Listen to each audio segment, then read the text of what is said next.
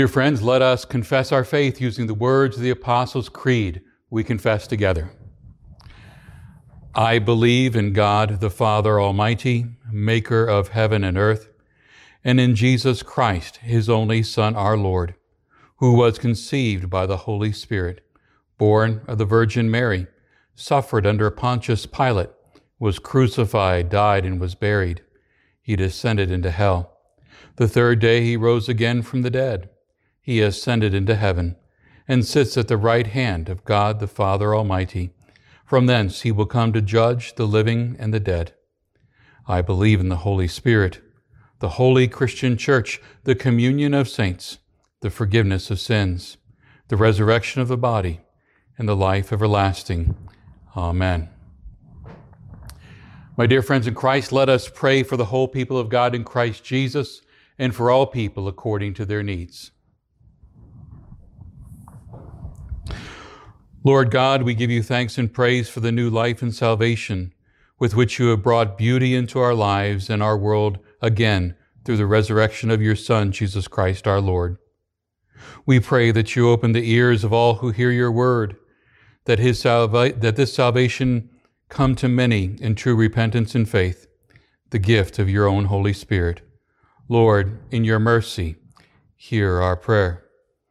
Send your Spirit mightily especially upon those called to preach, proclaim, and teach your life giving word. Guide all pastors, teachers, and servants of the church to be faithful in word and deed.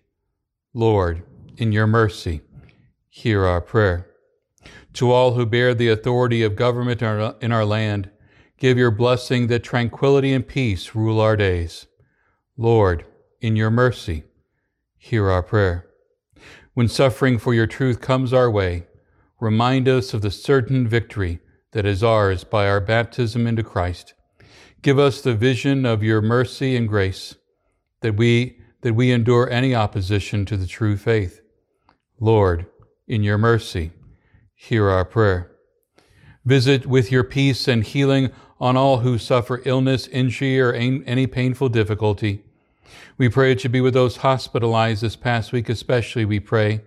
For Sue Milton and Orville Needfelt, for those out of town, Sandy Baston, Christine Carlson, Janae Clausen, Rick Duchesne, Becky Ellenbaum, Fred Lawrence, Maria Marchand, Velma Philly, David Rapp, and Mike Schulte.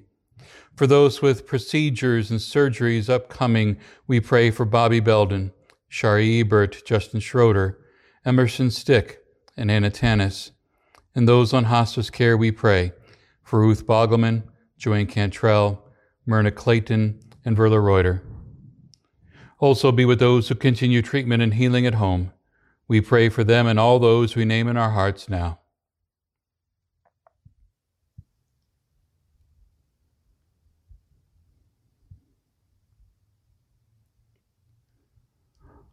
O God, let, let not their hearts be troubled or weighed down with any fear, but lift their eyes to your sure and certain promises of eternal life and joy. Lord, in your mercy, hear our prayer. As we come into as we come into your house, we bring before you our offerings, representing our livelihood, our gifts of gratitude to you. We fulfill our vows and promises to be good stewards of all the resources you give, and we place these offerings on your altar, and we pray that they be used by you and your church for ministry. Lord, in your mercy, hear our prayer. With reverence and affection, we remember before you, O everlasting God, our departed family and friends who have followed Christ and now are with him in glory. We pray for families that are grieving, especially we pray for the family of Jerry Moracle, who died on Saturday, May 9th, and for the family of Dolores Bergman, who died on, on Monday, May 11th. Give them that strength and that blessing of your presence, O Lord, in these difficult times. Bless the family with your love. Bless them with the remembrance of, of your promises of eternal life and that happy reunion in heaven with those we love who've died in the faith.